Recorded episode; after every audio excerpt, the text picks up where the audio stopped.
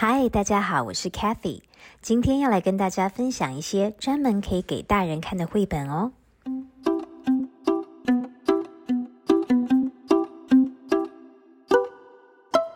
刚好啊，这阵子在整理杂物，忽然觉得有一种奇怪、将近尾声的气氛，但是明明二零二二年就还有一季呀。这大概是我永远的那种暑假完毕症候群。一年最拼命的时刻过去，就觉得啊，这一年过完了。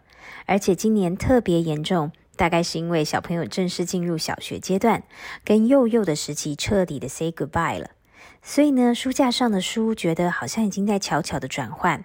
还是有很多可爱的翻翻书和绘本，但是慢慢的，我和孩子已经朝着读本啊、小漫画啊、小说的方向前进了。忽然发现自己也开始收藏更多给大人看的绘本，所以呢，我简单的分类了几种比较给大人看的一些绘本主题。但是老实说，几乎每一本啊，我儿子也都很喜欢看哦。而且我们家儿子还是重口味的那种，并不是所有的绘本都会买单的。所以这些绘本书系是非常推荐给大家的哦。首先要来介绍给大家的是 recipe 食谱类的绘本。这一类的绘本呢，我非常推荐这本 A Fine Dessert，还有最近我才在我的社团里面介绍给大家的 Lunch at Tenth Pomegranate Street。前者呢，跨了三四百年的场景，让小孩儿都会喜欢去慢慢的翻阅比较。后者则是手绘食材食谱，更是每一道都令人想要试试看，就像走进了一个又一个文化和历史场景的插画，再次让人体会到绘本无穷的广度。第二类呢是 art 艺术类的绘本，我其实不是很喜欢太严肃、太抽象的艺术，所以我特别喜欢这两本很能够带孩子逗趣欣赏大众艺术类型的绘本。第一本呢是 You Can't Take a Balloon into the Metropolitan Museum，让我们跟着小女孩飞走的黄色气球，逛遍了纽约市，顺便呼应到一件又一件纽约大都会博物馆 Metropolitan Museum of New York 里头的收藏，真的太厉害了。另外则是 Anthony Brown 安东尼布朗的经典作品 Willie's Pictures。这是让我儿子留下很深刻印象的一本绘本，因为呢，所有的名画的主角都变成了猩猩、狒狒、猴子。同样呢，每一幅画都有呼应到经典的画作，像是大家熟悉的《蒙娜丽莎的微笑》或是《维纳斯诞生》等等。当然啦，蒙娜丽莎就变成了一个 chimp，一个黑猩猩了；维纳斯乌也变成了一个害羞的猩猩。